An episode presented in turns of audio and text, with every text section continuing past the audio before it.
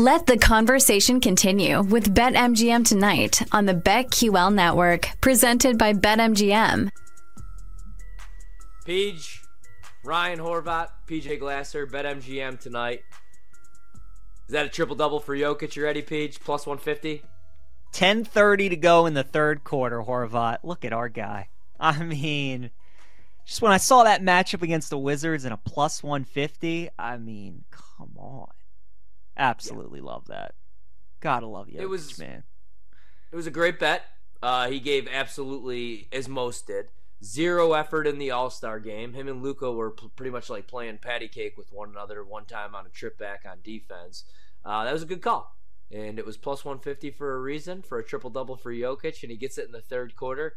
And uh, man, that's a blowout. 75 56, Nuggets over the Wizards. Nuggets at home in Denver, 22 and a half point favorites. Live total right now, 234 and a half.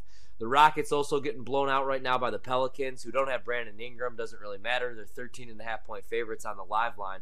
They're up 113.98. Live total sitting there 229 and a half.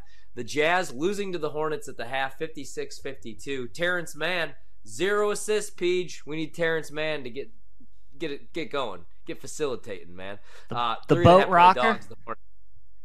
What's that? I said the boat Terrence rocker. yeah, the boat rocker. Also, right rocker. now, your uh, your boys, Shout out. the Warriors up 14-11 on the Lakers. Spurs down 16 to 11 to the Kangs. Uh, Northwestern at home up 51-44 on Michigan. Probably good I stayed away. And then beginning in 37 minutes, I've talked myself into a couple things here. I'm going to take Washington State at 12 and a half against Arizona. Two 20 win teams. Arizona has the home court advantage. Like you said, I think this is going to be a lower scoring game. Not going to touch the total at 150 and a half, but really small. I'm going to play Washington State, and I did it. I'm playing the uh, geeks from Stanford. Give me the fighting uh, Christian McCaffrey's minus 120 on the money line against Oregon. Total 150 and a half. I know Brad Evans came out and said that he thinks it's going to be a high scoring game up and down. I kind of like the under in this game. And I think that correlates with Stanford winning this game, Peach. So I'm also going to go under really small, 150 and a half. Oh. And uh, yeah, say a prayer for me. Just, just, just well, cheer see, me on now, tonight. Horvat, this is the problem with gambling. You know, I got a little pep in my step after that Jokic triple dub, and you're out here firing off bets on Stanford and Arizona. I feel like I need some Pac-12 after dark action. You, you gotta know? have something, man. I mean, what else I got it. All right. Here? So tell me, of the three bets, which one should I take? Should I take the under in Wazoo, Arizona, the under in, or of the four, or should I take Stanford, the under in Wazoo, Arizona, or Wazoo plus the points? I feel like I should either take the under or Stanford. I feel like we got to get ugly and we got to go with Stanford, man. We got to bet the 11 win team favored over the 17 win team. It's just like I don't make the rule. I don't like the rule. I hate it because who who who was it in college football that one year that just kept burning us like every th- oh Coastal Carolina not not you it was me every Thursday night for whatever reason I would bet against Coastal Carolina on their goofy ass field and Grayson McCall would go out there looking like Ryan Leaf at Washington State back in 97. You know, 400 yards, 100 on the ground. And I'd be like, oh, this is a bad bet. Why the hell were they favored? But no, in college hoops, it's just a rule, man. You know, 70% of the time it works every time. Give me Stanford. Give me All Stanford. Right. I'm, I'm in. I'm in. The Give Cardinal. Cardinal. Cardinal money line, minus 120. We ride. I kind of want to take that Wazoo Arizona under, man. I just I take don't it. No, no. You only I live once. Gotta quit when you're ahead, Horvat. Got Dance to. like no one's watching, or whatever the saying is. You know? No, I, I, I mean, I'm with you. You're a terrible. You're a terrible influence.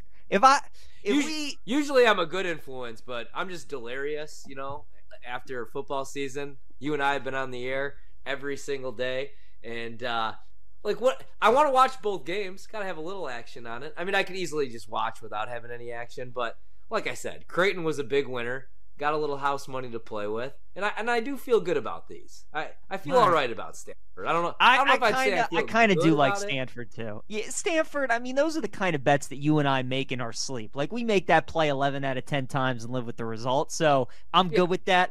The Wazoo under is kind of just like a feeling that I have. Like I'm with you. I kind of lean towards them with the points, and I feel like that would probably correlate with the under. Like, is Wazoo covering an 85 73 game against Arizona? Probably not. Like, if they cover the spread, it's probably 75 to 63 or something like that. So I'll, uh, yeah, I'll ride with you with Stanford. We'll see what happens.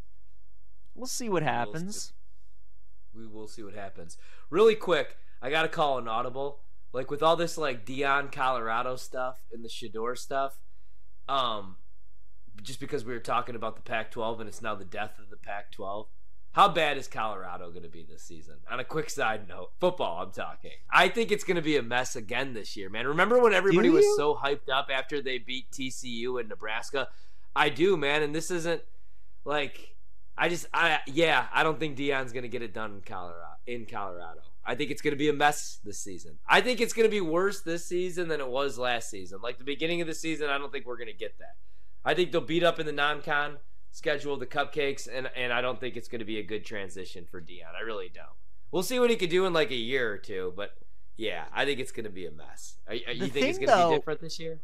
The thing though is their non-conference schedule like is not that easy. So you got North Dakota State, you open up against That's them at home. Thing. You should win that game, but like we both know, North Dakota State's an absolute powerhouse. They're a monster. That could be tricky. Then you go back to back at Nebraska and at Colorado State, right? Year two of Matt Rhule. They're going to be pissed off about how that game went last year. Lincoln, as we know, tough place to play. That'll be rocking, tricky. And then Colorado State should have beaten them last year in Boulder. Now they get them in Fort Collins. That'll be tricky, man. Then after that, you got to play Baylor at home and then go to Orlando and play at UCF. I mean, it's it's it's a tough schedule for for the Buffs to open up the year, man. So to your point, like they were so hot to start the year, um, it's yeah. probably it, you know it's probably best for them that those games start the season, but it's going to be tricky. Yeah, it is, man. You brought up Matt Rhule. Um, I think Nebraska is going to be good this year. History at least tells you that Nebraska is going to be good this year because everywhere Matt Rhule goes, yep. it's always about building culture year one he never cares about winning. And then year two, they always win like nine to ten games. I don't know that he's going to be able to do that at Nebraska, but I definitely am going to look at their win total. I can't wait for win totals. I mean, right now futures Can, are up. When do they come out? When do win totals? When do win totals come so, out?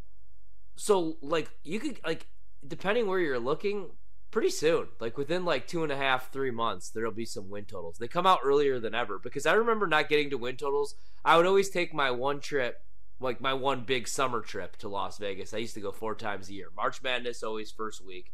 You leave on Wednesday and then you come home on Monday. Like my buddies would leave on Sunday, I'd be like, "You guys are crazy. You got to watch the Sunday games. You got to watch that opening weekend, and then you go home on Monday, super hungover, and then you get two days to recover before you get more games. You go back to work and whatnot." But um, I would always go in August, and I would get in my contests, and then I would bet like a bunch of win totals now I can't do that because by that time, like all these win totals are completely butchered. Like remember, like Colorado opened up and they were like, where were they? They were like four and a half, and they closed at like three and a half or something like that. I mean, some yep. of these win totals just get like absolutely crushed. So, I mean, probably June, July, I would be on the lookout uh, to get like most of your bets that you really want in. But uh, I can't wait, man. You can get like game of the year stuff right now. I mean, we were in right. hit on that one Saban obviously. Do you remember? Retired. I was like, gonna oh, say we gotta bet. We, we gotta bet Georgia right now. I mean, Tyler Morales. You better you bet. I mean, he was on that right away. And uh, then, yeah, we I jumped on that. That was a good call. I don't know how I feel about that though, man, because Kalen DeBoer has been doing a ton of media this week, um, and I kind of I, I, feel like they might be good right away. I don't know that it's. I, I, know they lost a bunch of dudes, but I just think he's a really damn good coach. Like, he look, is. Look what he did in Washington, man, and like who, like let's not pretend like like you know he takes over this program and Michael Penix is like Caleb Williams at the time. You know what I mean? Or like Michael Penix finished his career. When Michael Penix was at Indiana, he couldn't stay healthy. Like he was never able to stay in the pocket, so we didn't know he had that arm. Right. He was awesome. He really was. He was good. My fear with Bama, Ryan, is the schedule, man. See, and here's the thing that nobody That's... talks about with Saban whenever we all go through a schedule, right? And like we're going to do this on our show, everybody's going to do this on every show. You preview these teams and you go win, win, loss, win. Every game that you think Bama should win and on paper looks like they will win, under Saban, they always won those games, right? Now, without Saban, like you look at all these games and all of a sudden, like a home game against South Carolina or Missouri, all of a sudden, like isn't a sure thing. Whereas under Saban, it wouldn't be.